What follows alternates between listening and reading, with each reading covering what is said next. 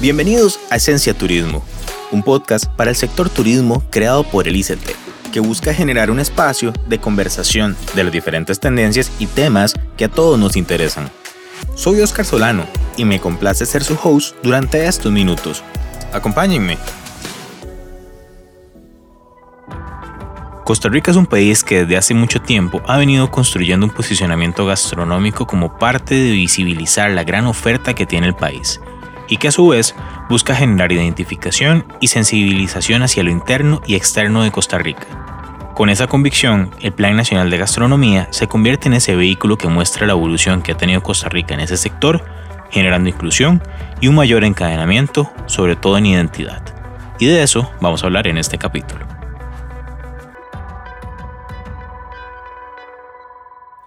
Bienvenidos a un capítulo más de Esencia Turismo. El día de hoy vamos a hablar de un tema en el que Costa Rica ha venido trabajando en los últimos años y sobre todo desde hace un tiempo ha venido construyendo un posicionamiento gastronómico como parte de visibilizar la gran oferta que tiene el país y que a su vez busca generar identificación y sensibilización hacia lo interno y externo del país.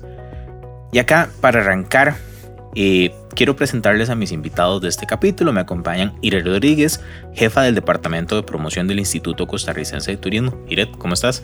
Muy bien, Óscar. Un gusto estar aquí con ustedes y poder compartir un poco de esta nueva visión de la gastronomía costarricense. También me acompaña Alfredo Echeverría, presidente y fundador de la Fundación Costarricense de Gastronomía FUCOGA, cofundador y presidente del Instituto Mundial de Gastronomía Sostenible, consultor en hoteles, restaurantes y servicios, proponente original del Plan Nacional de Gastronomía Costarricense y Sostenible y Saludable. Don Alfredo, ¿cómo está? Hola, ¿qué tal? Feliz de estar acá. Y también me acompaña Carlos Rodríguez, presidente de la Asociación Nacional de Chefs de Costa Rica, cocinero profesional costarricense con estudios en cocina, gastronomía en Costa Rica, España y México, chef corporativo para Unilever Food Solutions en Centroamérica. Carlos, ¿cómo estás? Súper bien y contento de compartir este podcast. La verdad que muy bien direccionado y poder reflejar un poco las necesidades país también que tenemos de crecer. Genial.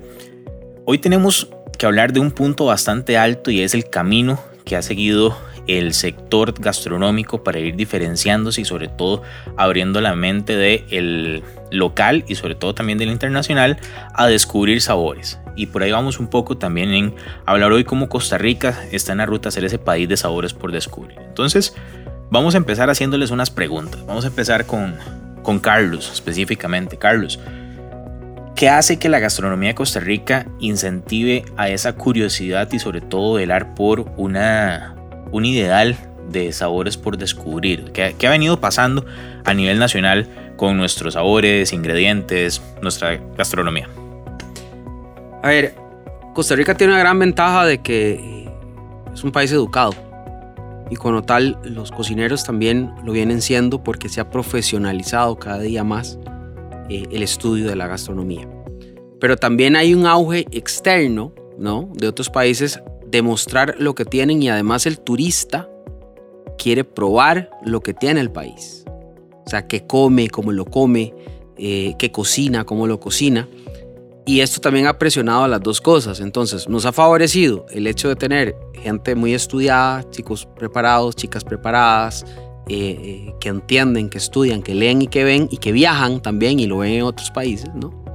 Y que también a nivel internacional existe la presión a que si el turista quiere comer lo que hay en el país, no quiere venir a un país a probar otras culturas gastronómicas porque para eso lo haría viajando a ese país directamente, ¿no? Entonces esto ha ayudado y ha aportado a que exista esa presión. Iret, desde la óptica ICT también, ¿cómo se ha venido incentivando esa curiosidad del turista a probar Costa Rica? Bueno, hemos hecho un sinnúmero de acciones a nivel internacional para dar a conocer esa variedad, esa riqueza que tiene Costa Rica bajo la filosofía de la sostenibilidad. Son muchísimas las variedades de frutas, verduras y este movimiento que nuestros expertos el día de hoy nos van a compartir es lo que está haciendo que la gastronomía costarricense sea un elemento más que agrega valor a la experiencia turística y además es un motivador adicional para poder decidir venir a nuestro país. Y para nuestros turistas nacionales Es un motivador para desplazarse, para ir a descubrir esas recetas únicas, auténticas de cada una de las regiones. Y don Alfredo, desde FUCOGA y desde su visión como gran conocedor del sector gastronómico, también desde una óptica sostenible, saludable, ¿cómo lo sostenible y saludable ha hecho que el turista se atreva o que el país lo invite a descubrir los sabores que tenemos a nivel nacional? Gracias. Bueno, en primer lugar debería decir que ya Costa Rica viene con en una autopista de la sostenibilidad desde hace muchos años. Está definido como líder a nivel mundial en sostenibilidad. Y la gastronomía era el ingrediente que le faltaba a la receta país. El ICT toma la decisión de impulsarla con mayor fuerza más recientemente, pero ya venimos con un proceso. De hecho, la idea del nacimiento del plan, cumplimos 10 años, es el 10 aniversario de la idea este año, así que estamos celebrando. Y el tema de la sostenibilidad en la gastronomía es esta adición que mencionaba que le hacía falta, pero ampliándolo a la salud. Entonces, lo que llega es a enriquecerse la definición de gastronomía, que tradicionalmente se interpreta como el acto de disfrutar una experiencia como muy, muy compleja. En realidad no lo es así. O sea, gastronomía es todo lo que consume y un pueblo. En Costa Rica le estamos diciendo gastronomía sostenible y saludable. Entonces, estamos enriqueciendo el concepto y aportando también, de hecho, una nueva definición de gastronomía, de hecho, para el mundo. Don Alfredo, ¿cuál es la convicción de este Plan Nacional de Gastronomía Costarricense Sostenible y Saludable? ¿Y cómo ha ido mutando esa convicción o evolucionando hasta lo que es hoy? Cuando se plantea el Plan Nacional de la Gastronomía, se ve como el eje transversal, gastronomía como el eje transversal que une todas las dimensiones y es un coadyuvante al desarrollo socioeconómico y cultural del país. O sea, vemos a la gastronomía no como el plato solamente, sino como todo lo que significa la cadena de valor de los sistemas alimentarios, que de hecho es una dimensión que la misma ONU en septiembre pasado lo toma como eje central de su cumbre en Nueva York. Y esto fue, de hecho, hace 10 años que planteamos. Y es más, fuimos hasta invitados en Estocolmo en el 2019, en el Foro Mundial de Alimentación, para presentar en nombre de Costa Rica para América Latina, casualmente, el tema del Plan Nacional de la Gastronomía como una iniciativa innovadora. Carlos, hablando un poco de este Plan Nacional de Gastronomía, pero sobre todo de los actores, o sea, los cocineros y cocineras que sin ellos la gastronomía no existiría, básicamente. Correcto. No sé si tenés anécdotas, también un poco saber cuál ha sido el impacto también de este Plan Nacional de Gastronomía en el sector. A ver, en realidad yo te podría decir que este despertar de los cocineros hacia el producto costarricense creo que es lo que más se ha marcado. Como te decía, esa influencia internacional y esa presión a que el mismo turista quiere venir a buscar lo que come el país ha hecho que se incentive cada día más el uso de productos costarricenses, ¿no? Porque además Costa Rica es 100% comestible, tiene esa gran ventaja, ¿no? Claro. Y tiene esta gran ventaja de que puedes desayunar en el Pacífico, almorzar en el volcán Poás y cenar en el Atlántico el mismo día. Eso definitivamente te da una gran variedad de productos y sabores en muy corto espacio. Y esto los chefs lo han identificado muy bien. Los cocineros han visto esta como una oportunidad y además esta presión de buscar el producto costarricense ha hecho que los cocineros empiecen a involucrarse más, ¿no? De hecho, nosotros estamos trabajando desde la Asociación Nacional de Chefs un proyecto ahora con la ERD, que es la parte de la ruta del maíz pujagua, por ejemplo, donde involucramos casi 15 hoteles y restaurantes en el GAM para incentivar el uso del maíz pujagua. Estamos trabajando también con unos huertos en Guanacaste, directamente con el Ministerio de Agricultura, con el PIMA, con Fundecooperación, sobre cómo utilizar huertos de familias en la zona de Guanacaste, que es producto producido en Guanacaste, vegetales que nunca se había dado. Exacto. Y ahora involucrándolo directamente con hoteles. Están sirviendo casi 45,000 comidas al mes y uno de los mayores patrocinadores en compra es Conchal, la reserva completa. Entonces vemos cómo hay muchos proyectos que van incentivando esta iniciativa de los cocineros a buscar producto costarricense, a tener más conciencia también de que dónde se compra, dónde se cultiva, a quién se lo compro y si estoy pagando un precio justo y correcto.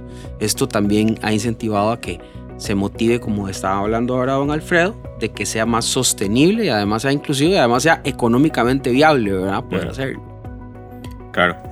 Carlos, dentro de esta visión de los cocineros hacia el producto nacional, ¿cómo describirías que ha sido esa evolución? O sea, ¿cuál es su percepción? Que vos conociendo el sector en tu rol, ¿qué historias escuchás luego de que los cocineros empiezan a experimentar aún más, empiezan a volcar esa visión hacia el producto costarricense? Y es divino, porque en realidad nosotros tenemos una historia de que no se nos educó como cocineros profesionales, no se nos educó realmente en cocina costarricense, sino internacional. Era lo que se buscaba en ese momento. Entonces ha habido un renacer y un despertar hacia los cocineros a empezar a ver que Costa Rica tiene productos extraordinarios tanto en frutas como en vegetales, como parece mentira. Solo el hecho de utilizar hoy el achota en semilla se vuelve hasta una experiencia, ¿no? Porque estábamos acostumbrados a consumirlo en pasta. Entonces, como esos productos vienen siendo productos de innovación para ellos y cómo no, al mismo tiempo terminan siendo productos de innovación para el turista. Porque lo curioso de todo es que hasta el turista local llega a un restaurante, prueba ingredientes e insumos que no se consumían tradicionalmente en su casa y ahora los prueba y cuando se dan cuenta son productos costarricenses. Entonces el impacto es tanto de afuera como hacia adentro, funciona para el turista local y para el turista extranjero perfectamente bien. Entonces claro que hay un despertar y por supuesto que hay una forma de ver la cocina costarricense diferente. Con esta visión, Iret, ¿hacia dónde nos lleva el Plan Nacional de Gastronomía? Tanto con don Alfredo, que ha estado pujando desde FUCOGA, pero también de ICT a nivel de promoción turística. Bueno, nos lleva precisamente a posicionar a la gastronomía costarricense como un elemento más para la toma de decisiones de venir a Costa Rica, o sea, un motivador de viaje. La gastronomía costarricense y este movimiento que se ha venido gestando en los últimos años genera y agrega un valor incalculable a la experiencia turística, porque hay que reconocer que nuestro turista nacional e internacional son personas educadas que gustan de hacer una inmersión en las culturas de los pueblos que visitan. Y por eso es que es tan importante el poder revitalizar la gastronomía costarricense desde la tradición y partiendo la tradición a la innovación, pero con identidad, porque precisamente es lo que andan buscando y lo que nosotros como costarricenses también andamos buscando, esas historias, esas tradiciones que están detrás de ese platillo. Como decía don Alfredo, la gastronomía es un dinamizador de la economía precisamente porque genera esos encadenamientos. Nuestros turistas cuando ven un platillo, lo ven, está muy bien presentado, pero ¿de dónde vienen esos ingredientes? ¿Quién los produjo? ¿Cómo llegaron esos ingredientes y productos a la mesa? Eso es lo importante y lo que agrega muchísimo valor a la experiencia de degustar un platillo. Don Alfredo, desde su óptica, en estos 10 años y sobre todo, no tanto viendo lo que se ha venido haciendo, que sabemos que es mucho, hacia el futuro, ¿dónde nos lleva el Plan Nacional de Gastronomía y quién más se tiene que sumar a este Plan Nacional de Gastronomía? Bueno, Iret estaba hablando de innovación con identidad, pero creemos que es importante, antes de mirar al futuro, saber de dónde venimos. De hecho, tenemos una asignatura pendiente con nuestros ancestros. Nosotros tenemos, para saber a dónde vamos, tenemos que saber quiénes somos. Entonces, este acto de introspección, de mirar hacia adentro, de ver, por ejemplo, cuál es nuestra riqueza en la biodiversidad.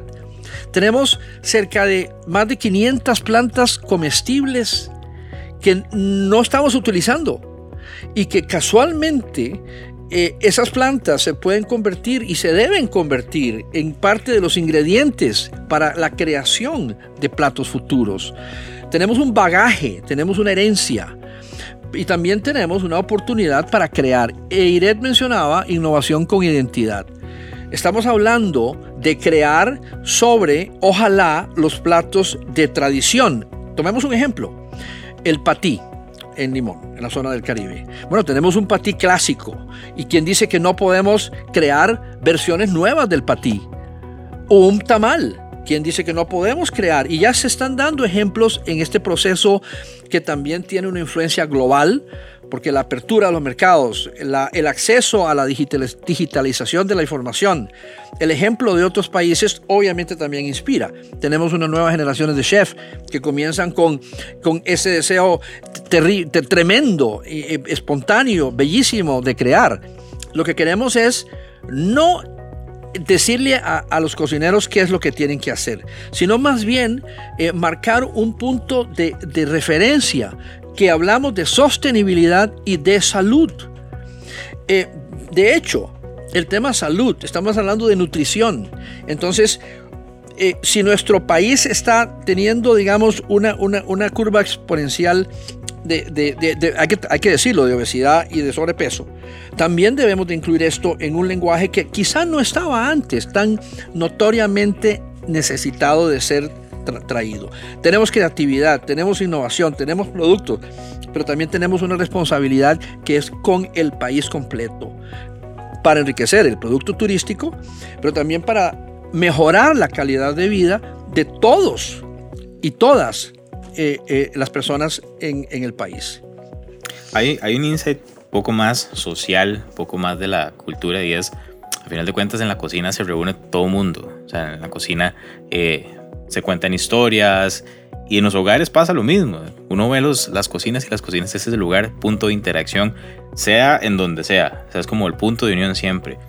Y escuchándolo, realmente eso me queda como para de aprendizaje en esta primera sección, la necesidad de integrar más, de ir encadenando aún más y sobre todo efectivamente creérnosla de adentro hacia afuera. Pero al final de cuentas, incluso escuchaba a Carlos ahora antes de arrancar este episodio, y es, si internamente no creemos en nuestra gastronomía, difícilmente podamos posicionarla a nivel internacional. Hacemos corte y pasamos a la siguiente sección, que es el ABC. En el ABC vamos a hablar de cómo Costa Rica tiene la oportunidad de construir un futuro mejor a través de la gastronomía sostenible y saludable.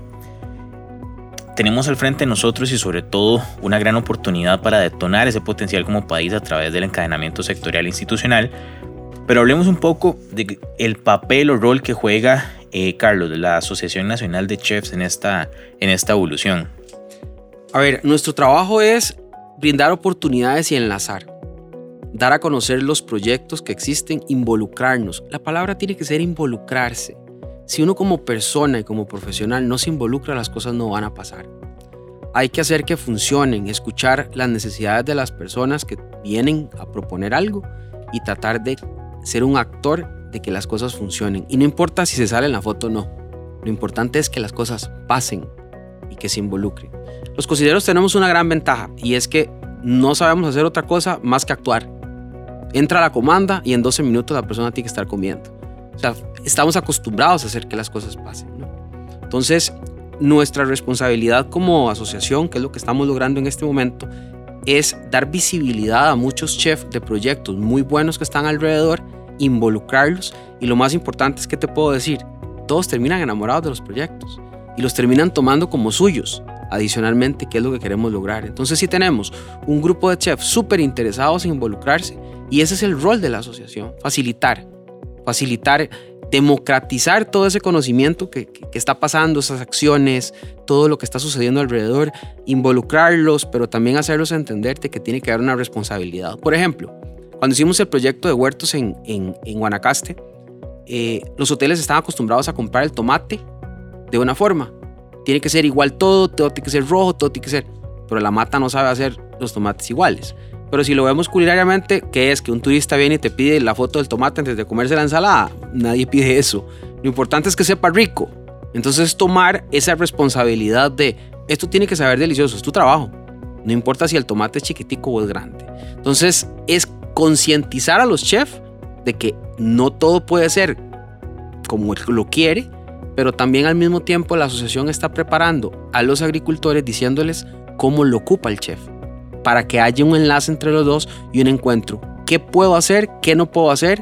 Entonces, aprender a vivir con lo que se puede, pero hacerlo extraordinariamente bien. Entonces, el enlace de las asociaciones, buscar cómo visibilizar todo esto hacia los chefs, unirnos como gremio y creer en nuestra cocina costarricense como un eje fundamental dentro de una sostenibilidad de empleo, ¿verdad? Y adicionalmente que genere riqueza para el país, que es lo que estamos buscando.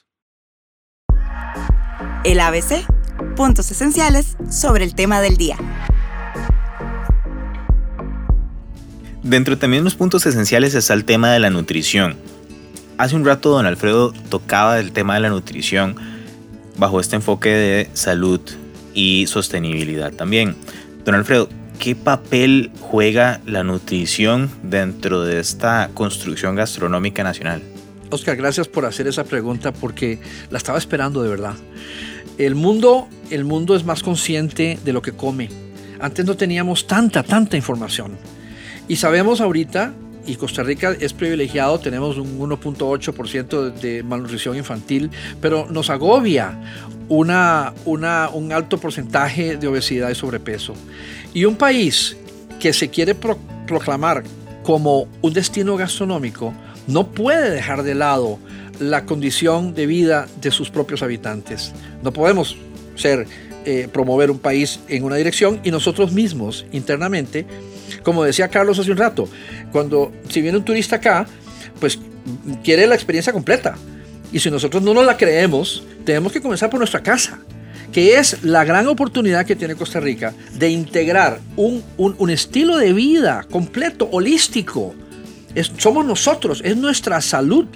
Y gastronomía debe ser visto más y casualmente con los chefs decíamos que los chefs, cuando vayan a pensar en una receta, piensen primero en salud y después denle rienda suelta a esa creatividad y a esa emoción, y a esa pasión y a la gana de sobresalir, etcétera, etcétera. Pero sí, definitivamente la nutrición como esencia de vida tiene que estar contemplada dentro de cualquier proyecto gastronómico que nosotros como país debamos de lanzarnos. Iret, ¿qué esencia busca el ICT posicionar desde la parte de promoción junto al Plan Nacional de Gastronomía? Realmente buscamos dar a conocer esa riqueza, esa variedad de sabores por descubrir. Queremos que los nacionales y los que nos visitan puedan entender que hay muchísimos sabores que están por descubrir y que pueden ir a disfrutarlos en una región en específico. Realmente hay una gran variedad y aprovechando el plan, como decía don Alfredo, el plan nos da un marco de referencia basado en la filosofía de la sostenibilidad y de la salud, lo cual definitivamente nos permitirá diferenciarnos a nivel internacional como un destino que además de tener naturaleza, aventura, tiene una excelente cocina que puede tener para el disfrute de los paladares más exigentes. Genial. Ahora, esta va para los tres específicamente. Carlos, Alfredo de Iret, ¿cómo entre los actores, cocineros, cocineras, ICT y FUCOGA pueden conectar aún más a Costa Rica con el mundo a través de la gastronomía? Carlos. Yo creo que el marco es importante. Costa Rica es una cocina muy natural.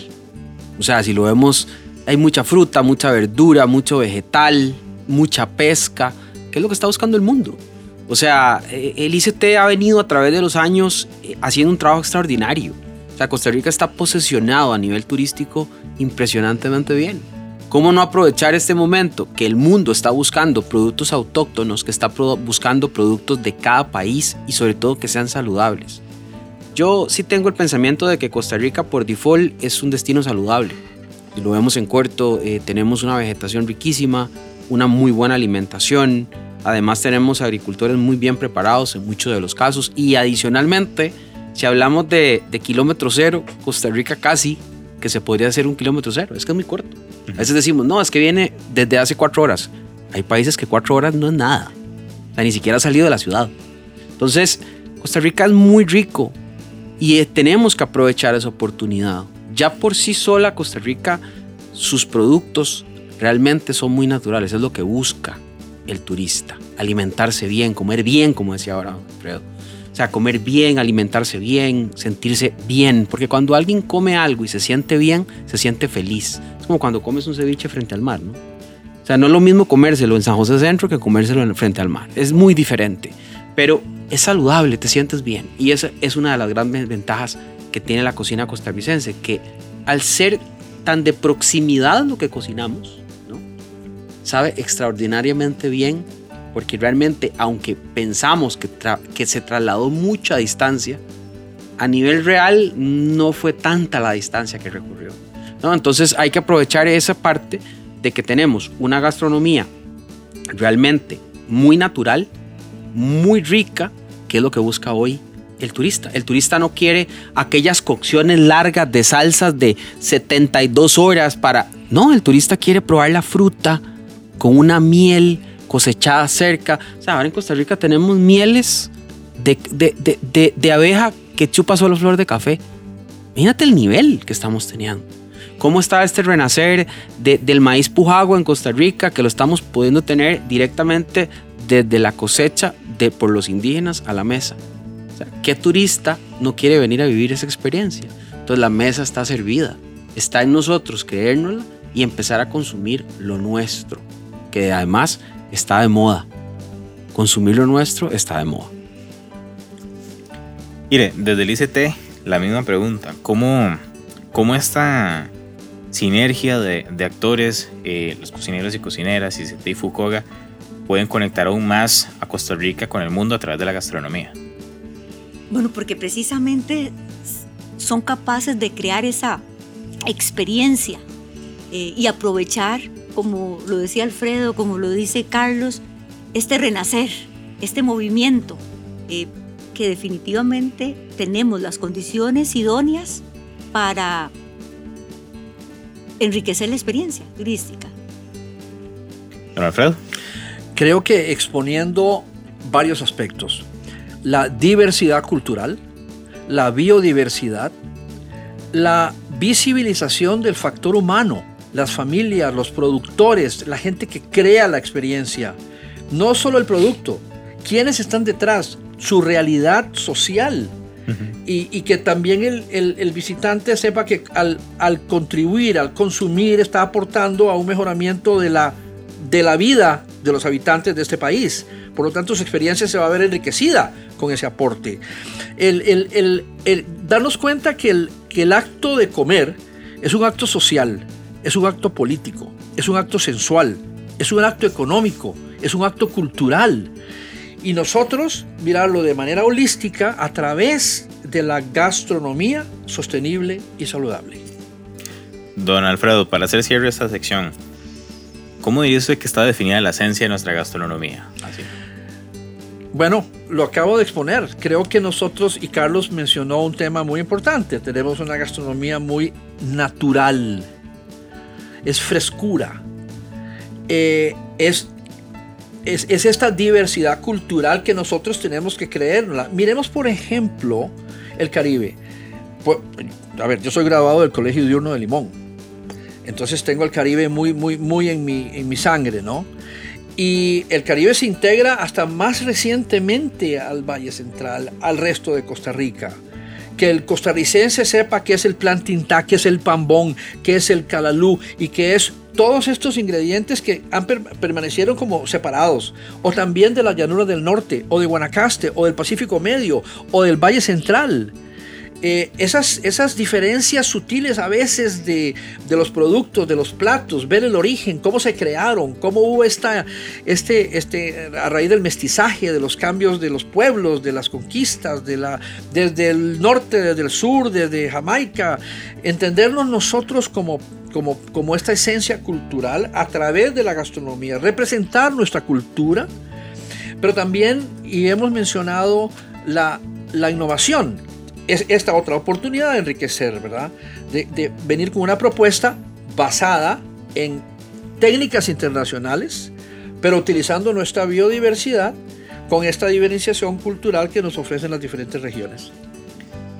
Yo creo que hay un llamado importante a quienes nos escuchan, tanto del sector como público nacional y también de otros lugares, porque para los que nos escuchan el podcast ha estado llegando casi hasta Colombia, Argentina y México. Interesante.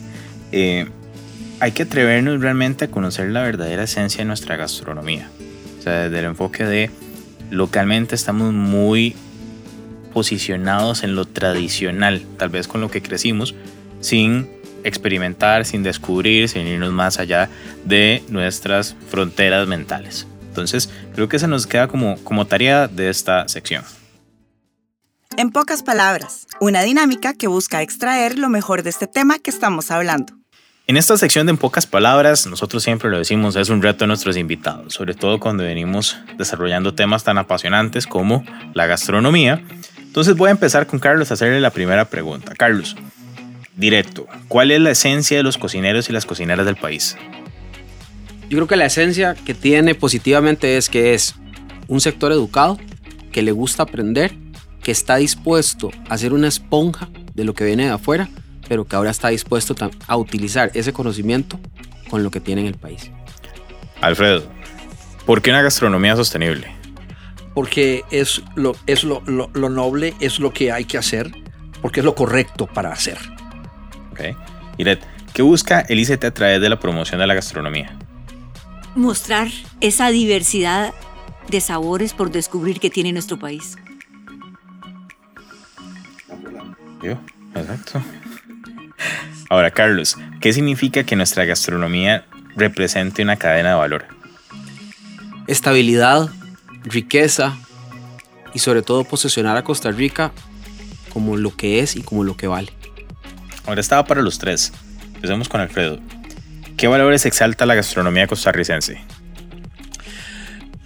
Lo mencioné, biodiversidad, diversidad, inclusión, creatividad. Y esa oportunidad de poder demostrar al mundo de que sí es posible. Iret. Lo que está detrás, las tradiciones, las culturas, nuestras costumbres. Carlos. Vegetal. El vegetal es lo de hoy y Costa Rica es 100% comestible y vegetal. Muy bien, felicidades a todos. Directo y al punto. Ahora, en modo cierre de este capítulo que la verdad es que podríamos aquí pasar horas hablando del tema gastronómico. ¿Cuáles consideran ustedes, y acá los dejo al que quiera arrancar, que son las características, en este caso yo creo que vamos para Carlos, que debe tener un cocinero para enfrentar los cambios que están sucediendo tanto en la demanda como en la oferta? Tiene que ver hacia adentro. O sea, hay cosas que tenemos que mejorar. Uno no puede pensar solamente que todo estuvo bien y que todo está... Al contrario. Saber que estuvo mal nos ayuda a mejorar. Y nosotros tenemos que tener varios ejes. Uno es, primero, saber cuál es nuestra cocina cultural, de dónde venimos. Es imposible que un cocinero hoy en Costa Rica no sepa o no se haya leído un libro de Marjorie Ross que se llama Entre el comal y la olla. O sea, es obligatorio leérselo. Claro que tiene que haber un eje también que funcione con la nutrición. Estoy completamente de acuerdo. O sea, pero creo que también el Colegio de Nutrición ha creado demasiados documentos para poder estudiar. Y lo otro es sí unirse también trabajando directamente con el ICT para saber cuál es la visión que tienen para nosotros como actores poder colaborarles, en que haga sentido la lucha que tienen afuera con lo que estamos haciendo adentro. Entonces, yo creo que esa es la gran oportunidad que tenemos como cocineros. Tenemos que abrirnos, no creer que ya sabemos todo, sino más bien tomar todo lo que existe hoy para poder aprender. Y te voy a dar un dato. Los dos libros de cocina que salieron en este año, Costa muy rica y el de Doña Isabel Campabadal, Auténtica, los dos están como bestseller en la librería internacional. ¿Qué significa eso? Que sí hay un despertar hacia la cocina, que la gente sí quiere conocer, porque son libros al final que cuentan historias de cocina costarricense, de producto. Y esto quiere decir que hay un despertar. Entonces los cocineros tenemos que abrir la mente, ser positivos y decir, tengo que aprender. Si yo quiero realmente contribuir con mi país como un cocinero, tengo que ser un chef esencial Costa Rica. Alguien que conoce de cultura, que conoce de nutrición y adicionalmente que entiende hacia dónde va el turismo, que es uno de los ejes fundamentales para nuestro empleo y para nuestro país. Buenísimo. Carlos, ¿alguna anécdota que quieras contar a modo de cierre de tu experiencia? ¿Personal o abierto de diferentes cosas? Te lo dejo abierto a lo que decías. A mí me gustaría contar una anécdota interesante. Hoy, cuando yo planteo y empiezo a revisar cuáles son esos chefs que están marcando tendencia en Costa Rica, ¿verdad?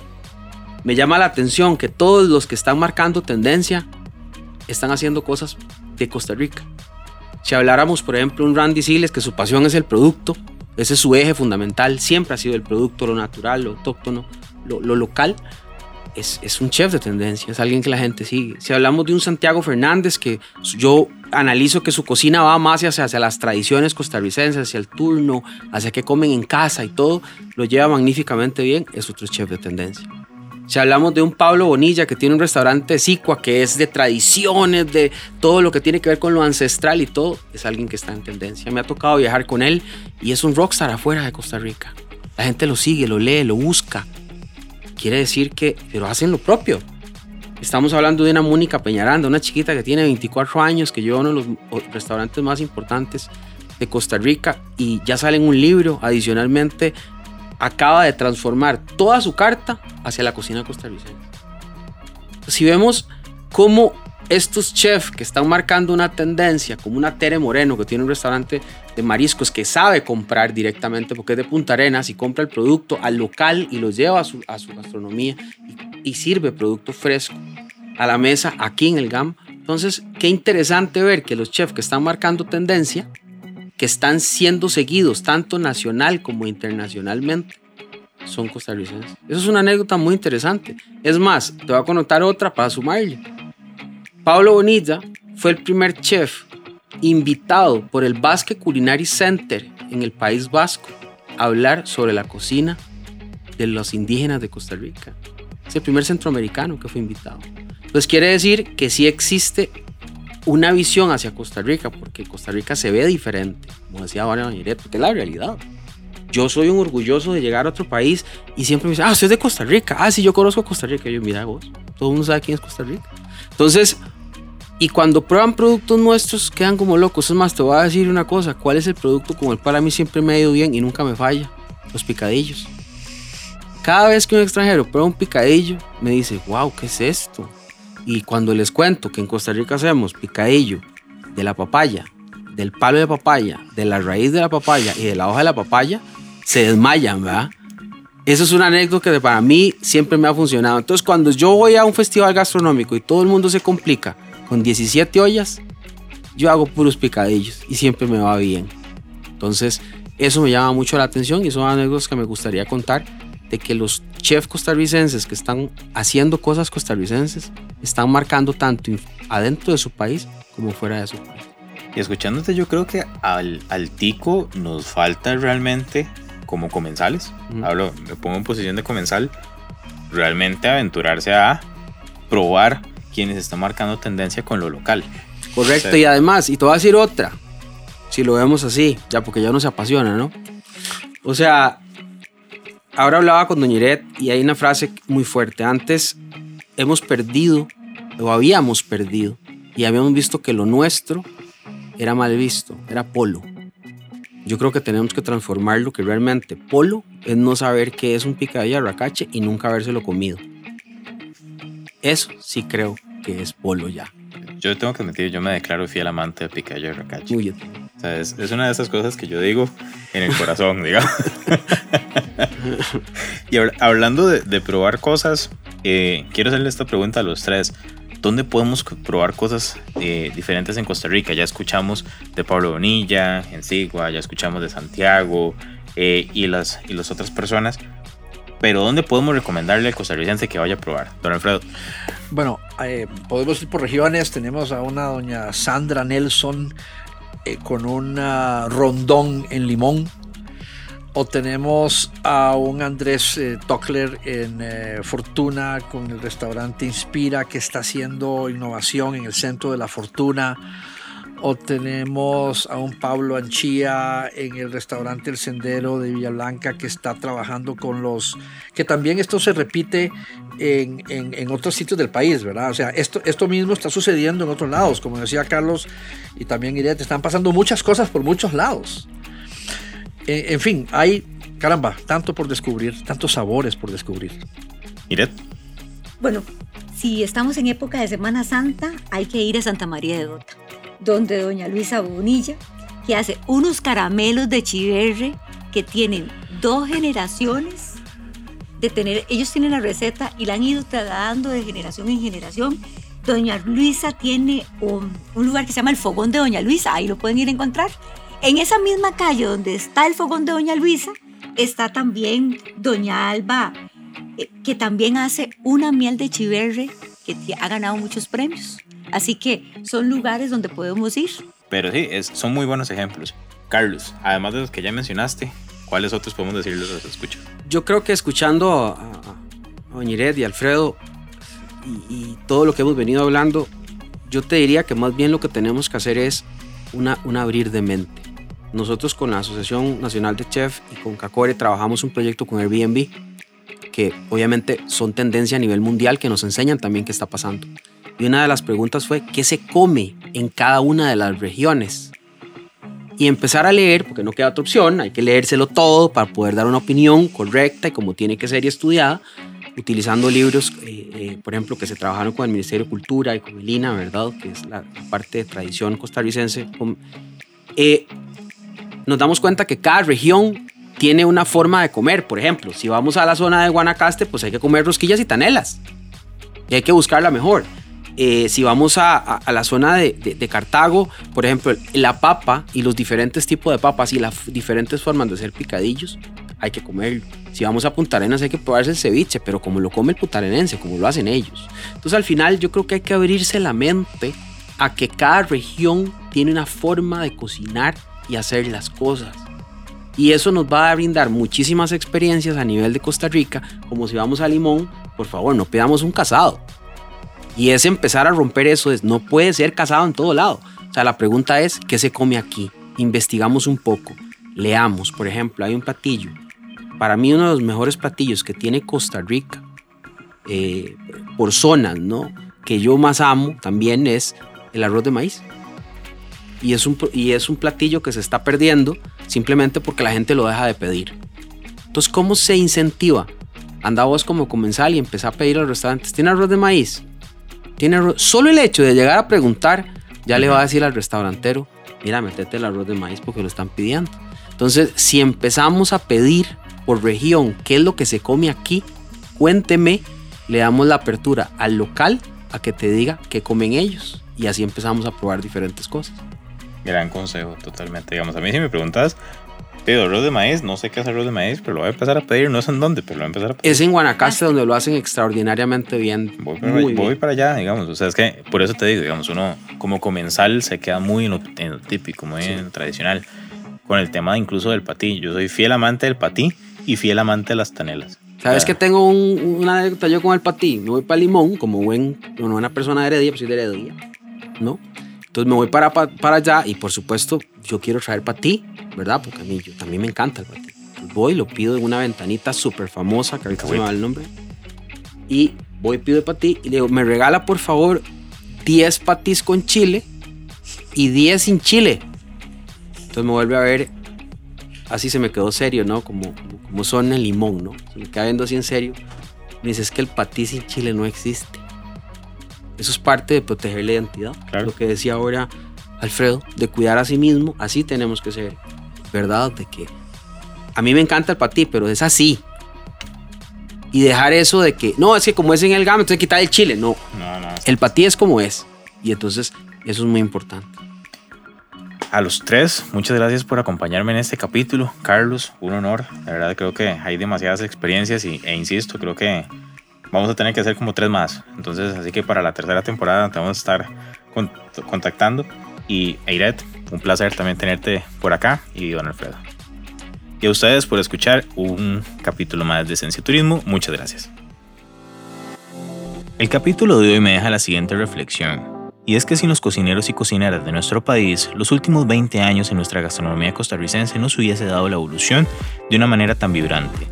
Hoy, Costa Rica es todo un sector que construye fuerte hacia ser un país posicionado por sus sabores que invita a descubrir y a capturar personas a lo largo del mundo y sobre todo en nuestras fronteras.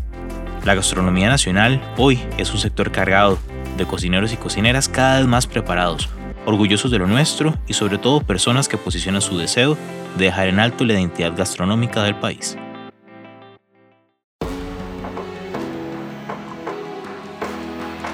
Esencia Turismo es una iniciativa del ICT que busca llevar al sector siempre hacia adelante. Nuestra meta es lograr brindarle herramientas de conocimiento para que usted y su empresa o emprendimiento logren hacer que este país se quede en la mente de los corazones de quienes nos visitan.